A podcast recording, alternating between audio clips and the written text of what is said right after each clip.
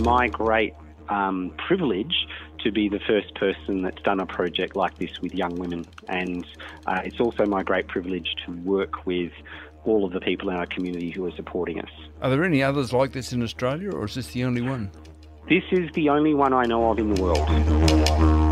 That's Graeme Wiggins, the director of the Bendigo Tech School, who's working with about 25 girls, or young girls, who are involved in a project to convert an old Range Rover into an all electric car.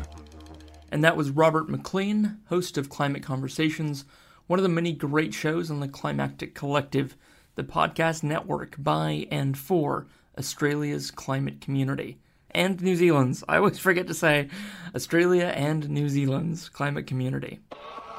There are dire warnings that New South Wales will be hit by increasingly extreme weather. 2015 was the hottest year since climate records began. Your show this July was the single hottest month in recorded history. Australia sweltered through its hottest spring on record. Climate change is now affecting every country on every continent. It's the rate that's of great concern.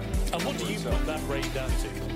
Oh, it's human activity. We have everything we need. Some still doubt that we have the will to act, but I say the will to act is itself a renewable resource.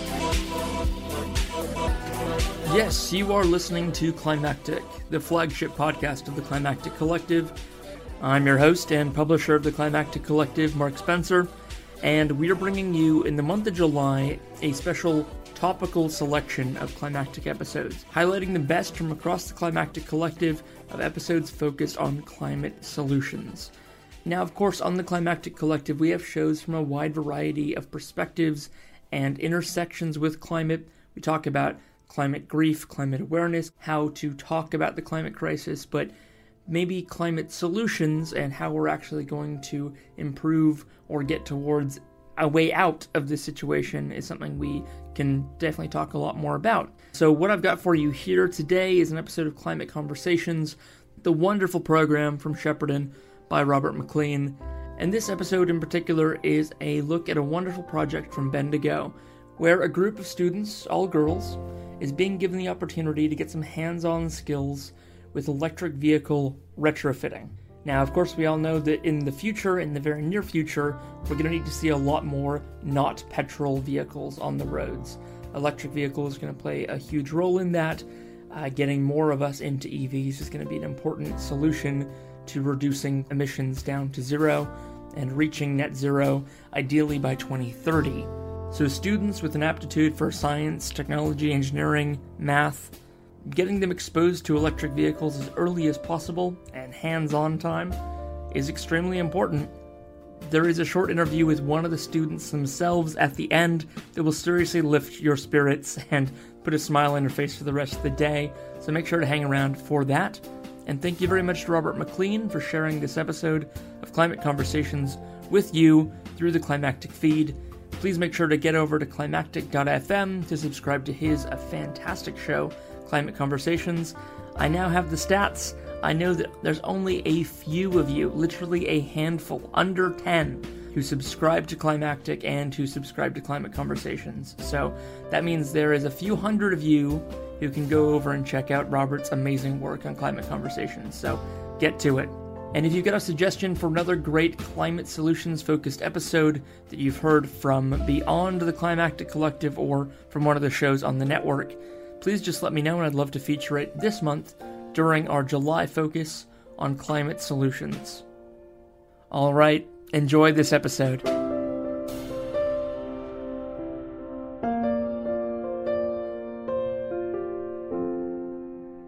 Intro music was In Paler Skies by Blue Dot Sessions. Importantly, I should mention that I caught up with one of the pupils involved with the project and so make sure you listen right to the end to hear what she has to say.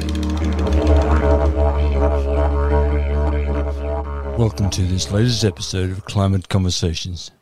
I'm your host, Robert McLean, and I'm coming to you from Shepparton in Australia's northern Victoria from the unceded lands of the Yorta Yorta people. This podcast, I hope, will allow you to better understand the implications and complications of the climate crisis First, we heard from a didgeridoo player. then an instrumental from Music for a Warming World, and you'll find a link to that Melbourne based group in an episode note. Join me as we explore another of the many stories to be found in the vast array of climate conversation. And please, if you enjoyed this episode, feel free to share it with your friends.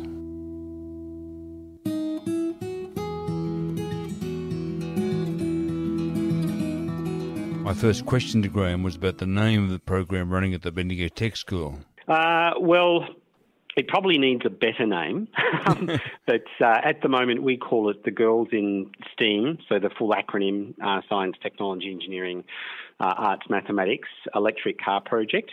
We sometimes refer to it informally as the Jaunt Project uh, because they're our major partner, although we don't use that name formally because it excludes our other industry partners. So, so is Jaunt a, Jaunt a local uh, car company or something?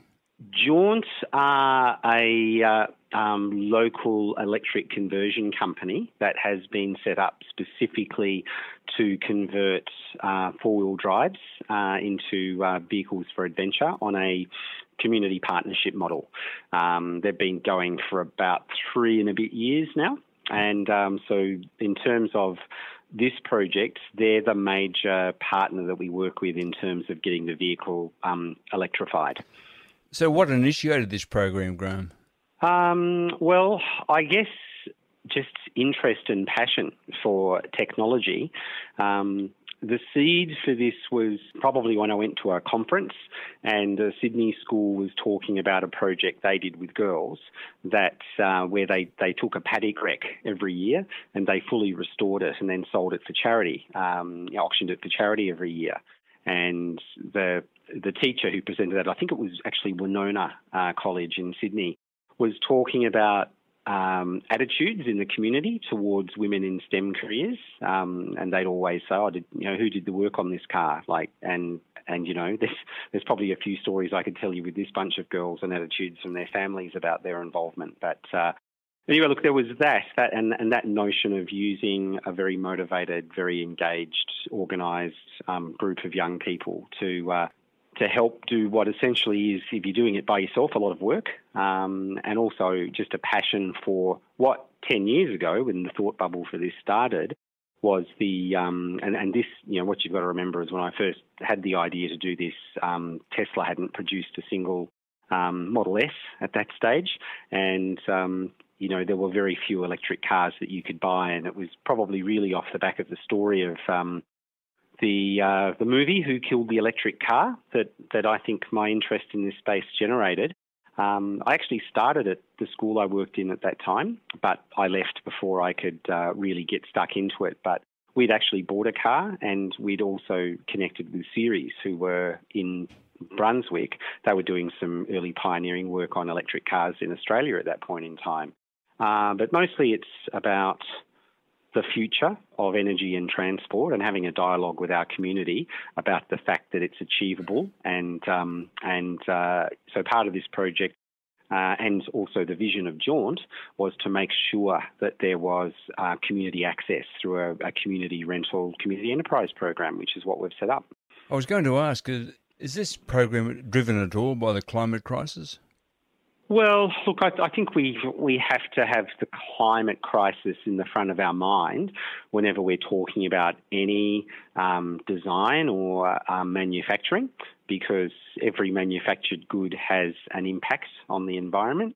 And I think you know front of mind with this particular project is because we are upcycling, uh, effectively um, you know, wrecked or, or, you know, cars or cars that had reached the end of their effective um, life cycle, that we were actually able to create um, new cars that produce zero emissions using existing, you know, to a large extent, objects and, and artifacts that had already been manufactured.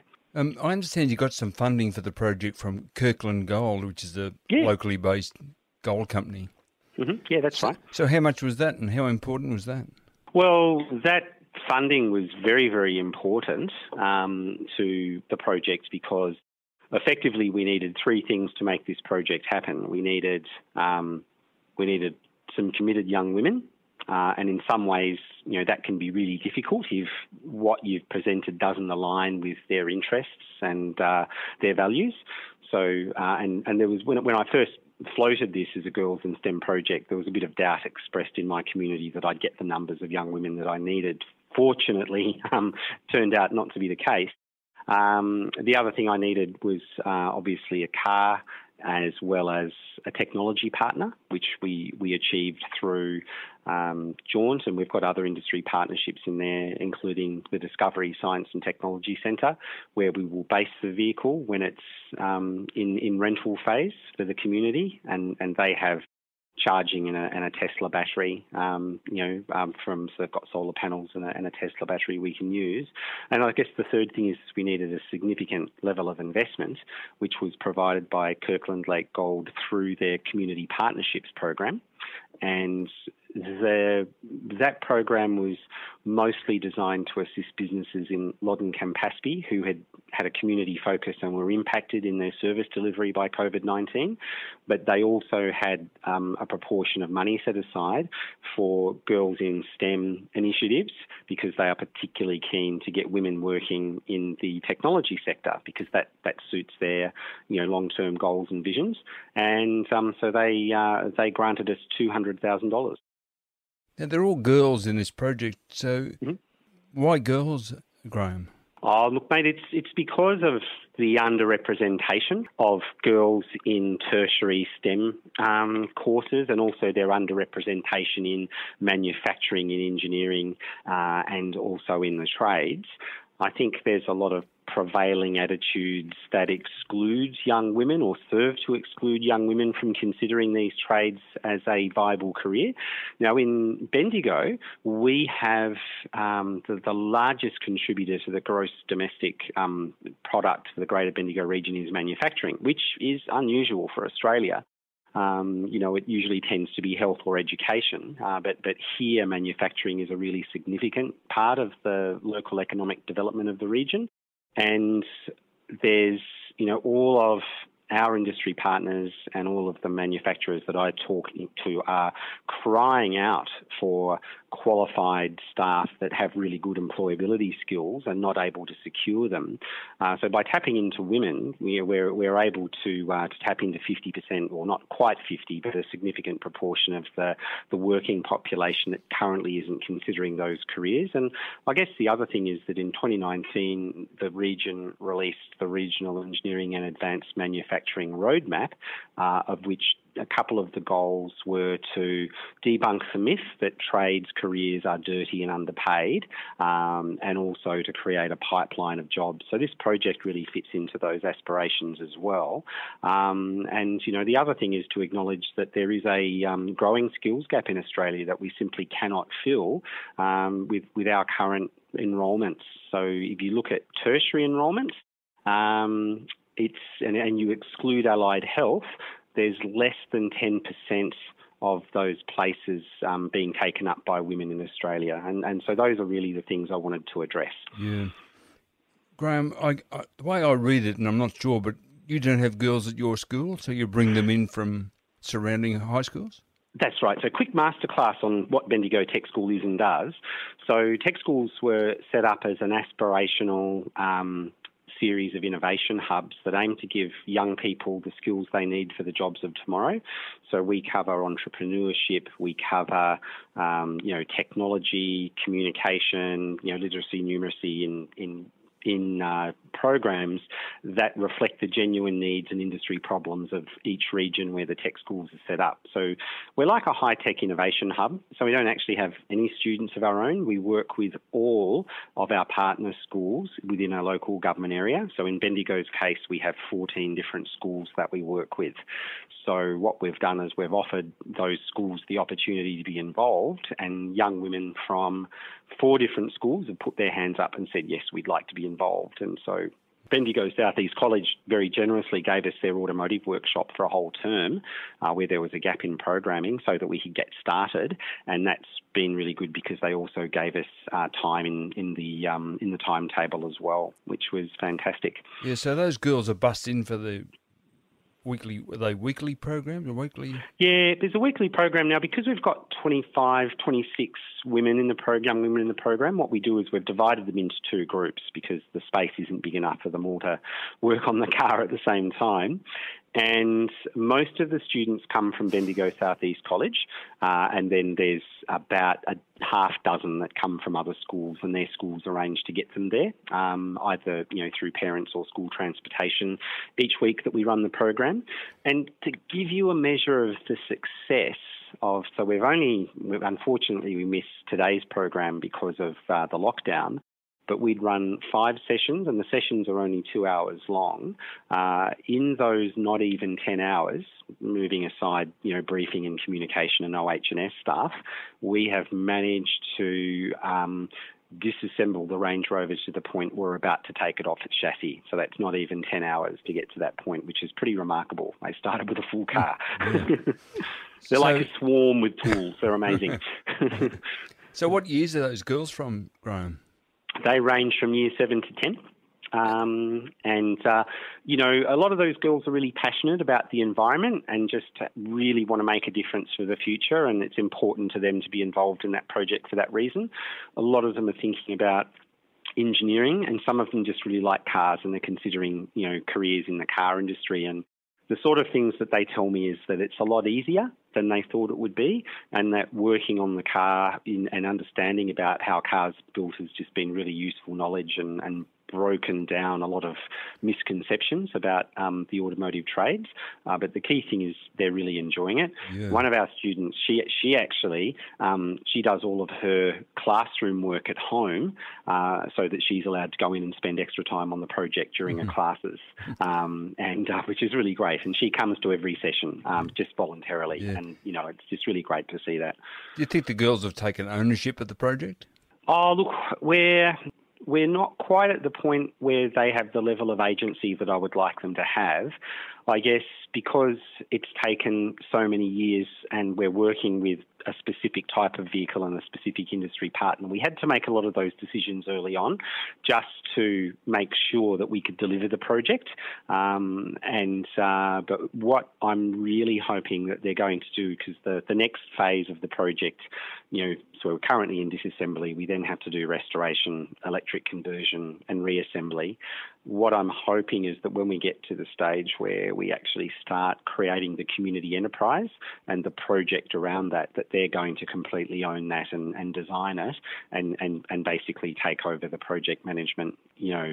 But I think the most important thing, and, and this is using a, an educational theory known as Csikszentmihalyi's flow theory, is you've got to start off with um, results that are easy to achieve, um, you know, very hands-on, very engaging, and then gradually increase the level of difficulty and commitment over time um, so that it's manageable. And so that's the way we've approached it, just with uh, a very hands-on beginning, and then gradually introducing those project management um, theories uh, yeah. for which we have industry support for people in the community who are going to work with the girls to help them design their business plan. And uh, we've even had uh, Blackbird reach out to us and offer to assist as well, which is great. Yeah. There This will effectively be, well, the way I understand it, a Tesla with a Land Rover body. Is that what's going to happen?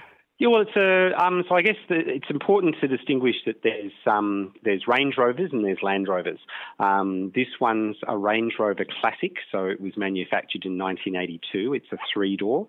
The reason we chose that car, there were about three different significant reasons. One was as an engineering proposition, they're quite similar to a Land Rover, and that's the, the work that Jaunt Motors are, are doing with their conversion space. So there was enough similarity that to jump across to Range Rovers was easy for them to do. Um, it was actually so the, the fellow who donated the car to us, Doug Peters, he's a he's a collector, and um, he actually persuaded me that the Range Rover was a better project vehicle because it's far more spacious uh, in mm. terms of its interior and the, and the space you can access under the bonnet, but also you can dismantle the entire car um, into pieces you can carry because everything is bolted together because they were flat packed. Um, the third reason was that you can pretty much buy every part for the car new that you might need because of the cult status attached to into that particular vehicle.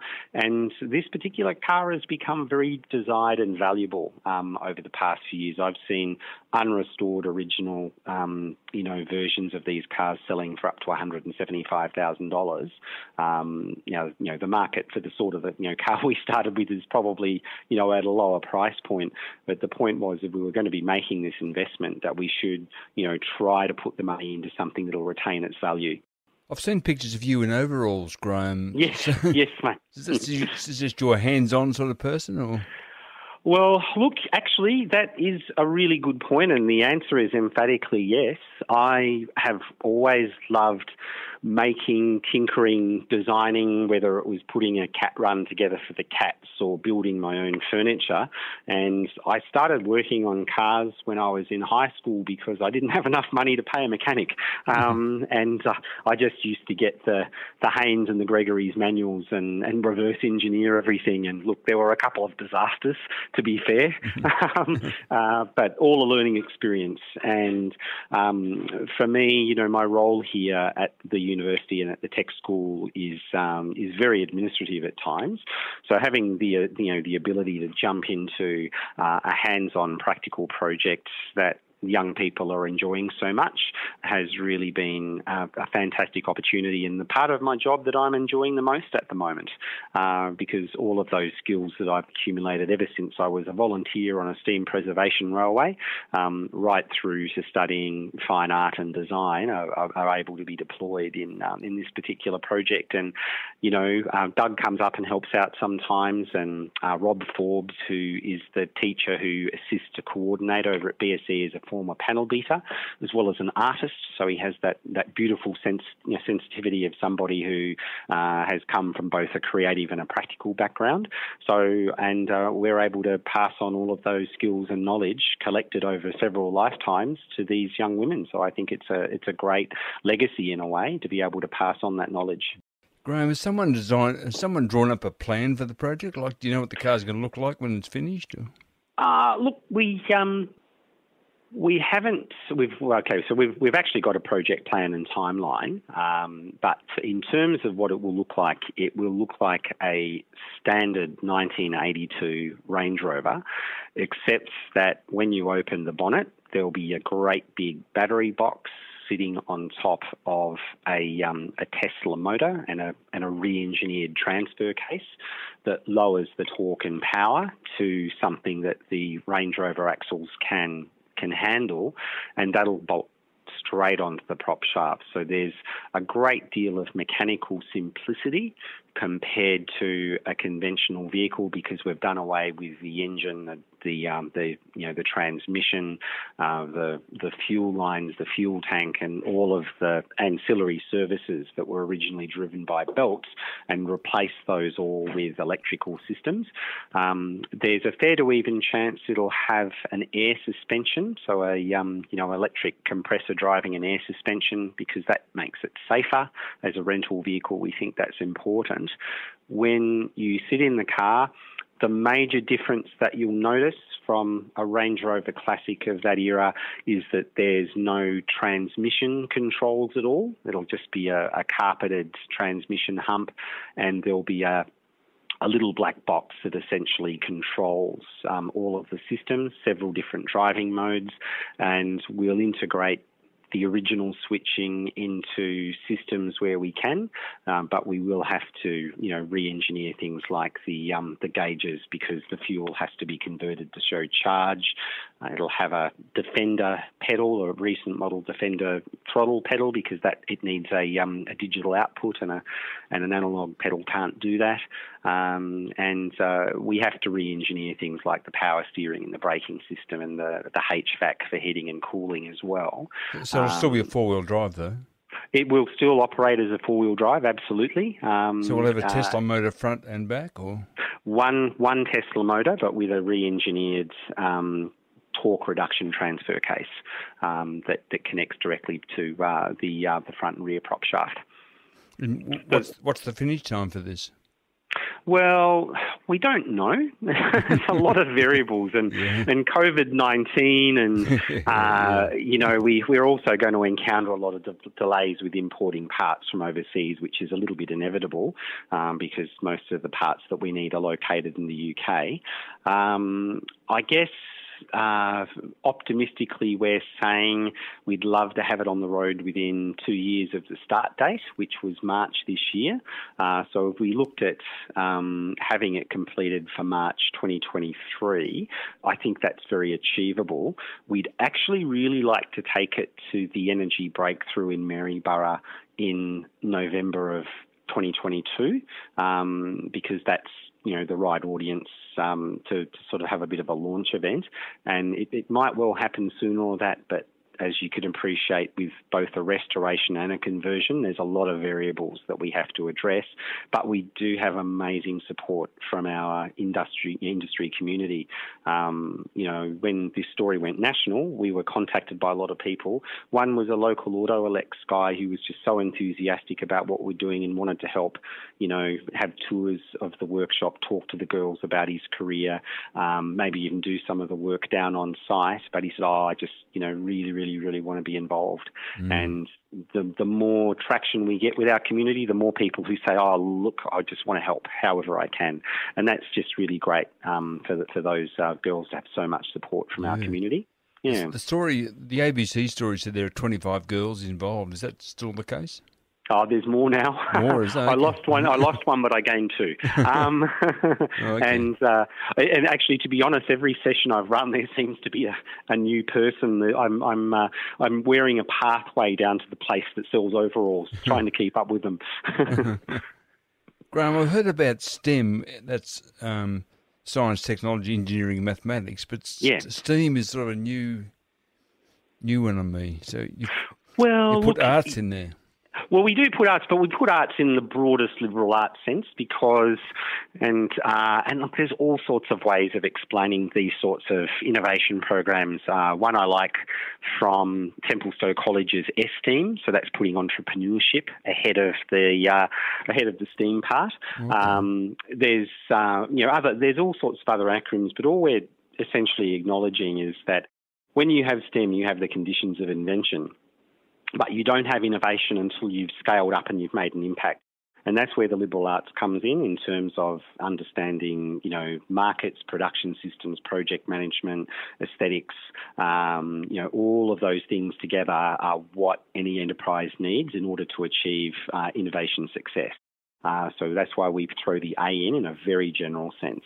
Um, just and also acknowledging that there is, you know, connectivity beyond the, the core uh, you know, subject areas um, mm. for, for young people who might have more of an interest in in the um, in the creative side of the project than so much so than the um, the hands-on or the engineering aspects. We want to be inclusive, um, but here at La Trobe we do say it's STEAM, not STEM, because we want we're more than just inventing stuff. We want to talk about the innovation development cycle as well. You keep keep mentioning La Trobe, so is Bendigo Tech school a, part of La Trobe or something? Yeah, that's a really great question. So every one of the 10 tech schools in Victoria are hosted by a tertiary partner.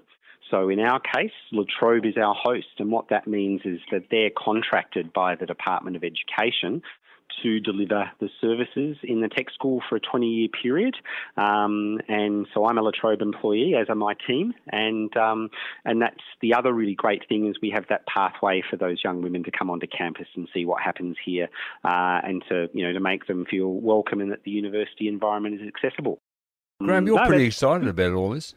Oh, look, I am. And uh, it's, you know, I'm excited because I'm connecting all of these people in my community, um, industry, young people, education pathways, um, new technologies, um, you know, and looking to the future rather than just uh, mm. working within the, the fixed term reference of what we have. And, you know, you, you, what you've really got to understand is there has been an explosion in global demand for electric vehicles, and there's more interest than ever in this, this sort of work that we're doing. Um, and it's just it's my great um, privilege to be the first person that's done a project like this with young women. And uh, it's also my great privilege to work with all of the people in our community who are supporting us. Are there any others like this in Australia, or is this the only one? This is the only one I know of in the world. In the world, like wow, yeah, a Girls in STEM electric car project. Like there's loads of people who do electric car conversions. There's loads of people. You know, I think there's at least uh, three or four electric Range Rovers getting around um, here and there. I know of another two in Australia at least that are happening at the moment. But this is the only um, Girls in STEM program that I'm aware of to get young women um, in in the electric conversion space.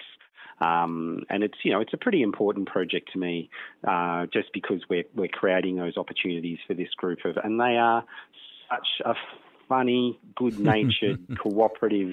Yeah. You know, you couldn't ask for a better team, and they're, they're just so motivated. I'm it's a it's a great privilege. Yeah. What, what happens, Graeme, if these girls decide that this is really what they want to do when they're at a high school? Yeah. Do they change schools or change their subjects, or what Well, happens?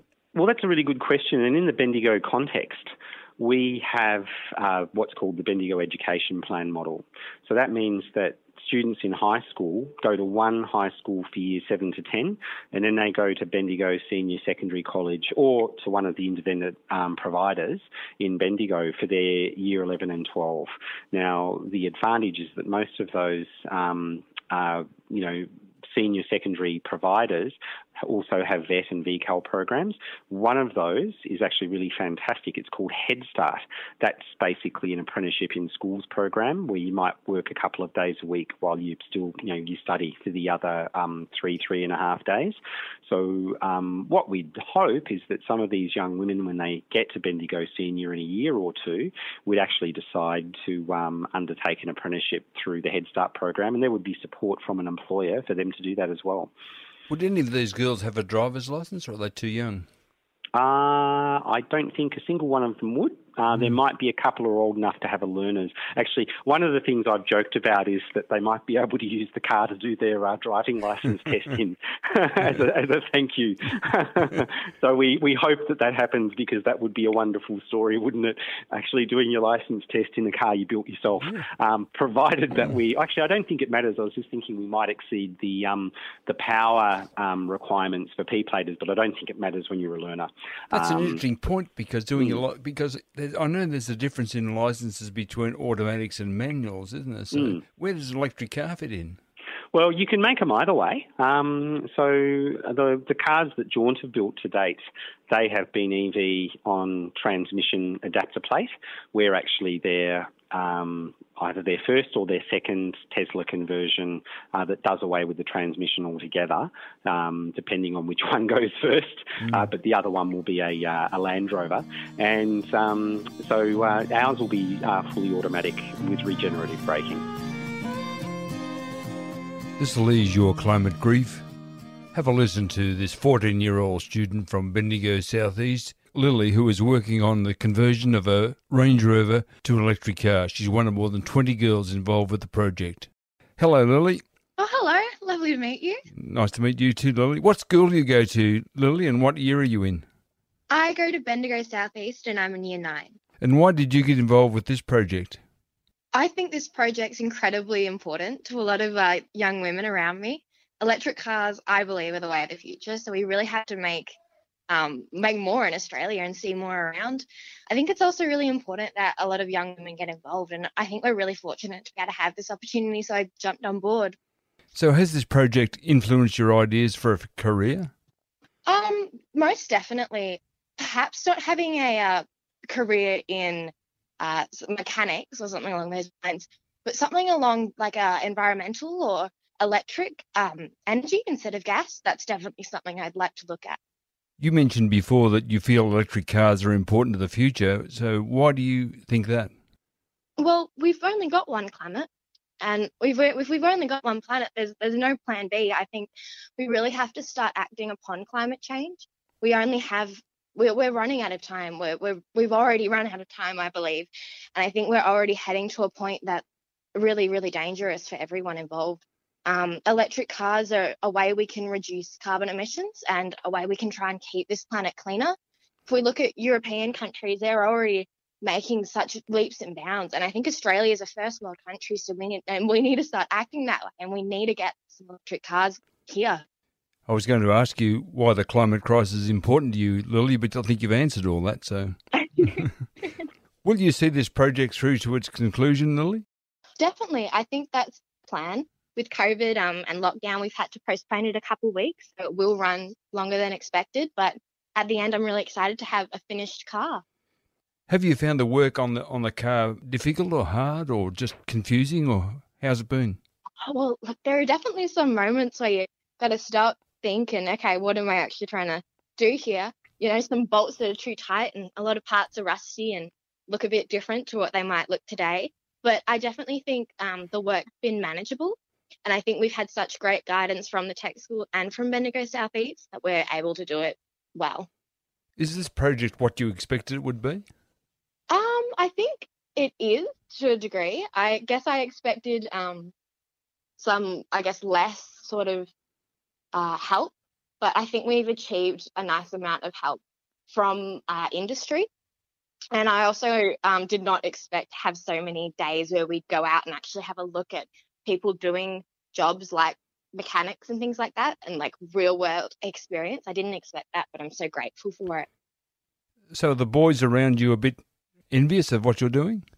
Oh, most definitely. They're all so jealous. I've heard them all complaining, oh, how come the girls all get to do this? But that's the thing. I think if we didn't have this program specifically for girls, you would see two in it perhaps. And I think this is an industry that can be um, have both genders or all genders, so we don't need to divide it like that. But I think having a program just for girls, perhaps there can be one just for boys in the future. So, what happens for you personally once this project is over, Lily? Bendigo Tech School and Bendigo Southeast always make sure there's a lots of opportunities for you. So I'm really looking forward to the future once this car is completed to see it being a social enterprise. And then I'm looking forward to whatever other programs the Bendigo Tech School come up with. So you wouldn't have your license, I imagine.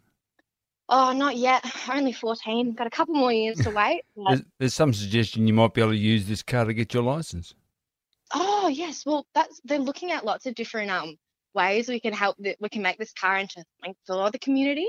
So I'm really excited to see where that goes. So what will your involvement with that be? Um, well, obviously I'll be helping uh, all the other girls with making the car into, I guess, looking nice as well. But we're hoping that it can also be brought into the community as either something to help young drivers or to be able to go around like a tourist sort of attraction. Have you been in an electric car, Lily? Um, I have, and I've seen I've seen a couple. Obviously, not driving, but as a passenger, I have. Would you like to say something about the project? Um, I yeah, well, I'd just love to say how awesome and lucky we are to have this project, but I'm also really um excited for like your podcast, and I really love how people are talking about climate change because it's such a real issue. We've got one planet, and we really need to address it. So, thank you. Yeah, thanks, Lily. Just like one more thing to add, um, I'd really like to say thank you to Graeme Wiggins from the tech school. He's sort of the, one of the men that have pulled it all together. So he's definitely one to thank, and everyone around us that have helped us so much. Yeah, he's a wonderful enthusiast, isn't he? Oh, he's incredible, and he's really looking at technology for the future. It's incredible. I'm so excited. Thank you, Lily. I appreciate that. Awesome. Well, lovely meeting you. Have a good day. You too. Nice to meet you.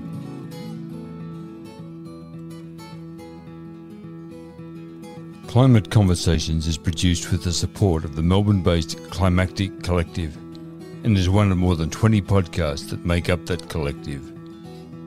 More about the collective and the associated podcasts can be found at climactic.com.au. Responsibility for climate conversations rests with me, but you could help with the questions. And if something is not being asked of whom it should be asked, then please make a suggestion and contact me on r.mclean number 7 at icloud.com.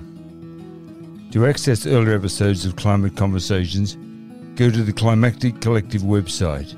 Click on the Climate Conversations artwork, and that will allow you to look at all the past episodes. In all the chaos and rhetoric surrounding the climate conversation, I urge you to put your faith in genuine climate science.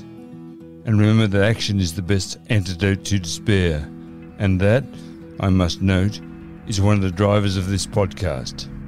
Of course, we should also remember that we always need to be kind, for whoever we meet is fighting a great battle. That wraps up this episode of Climate Conversations, and so until we talk again, please take care.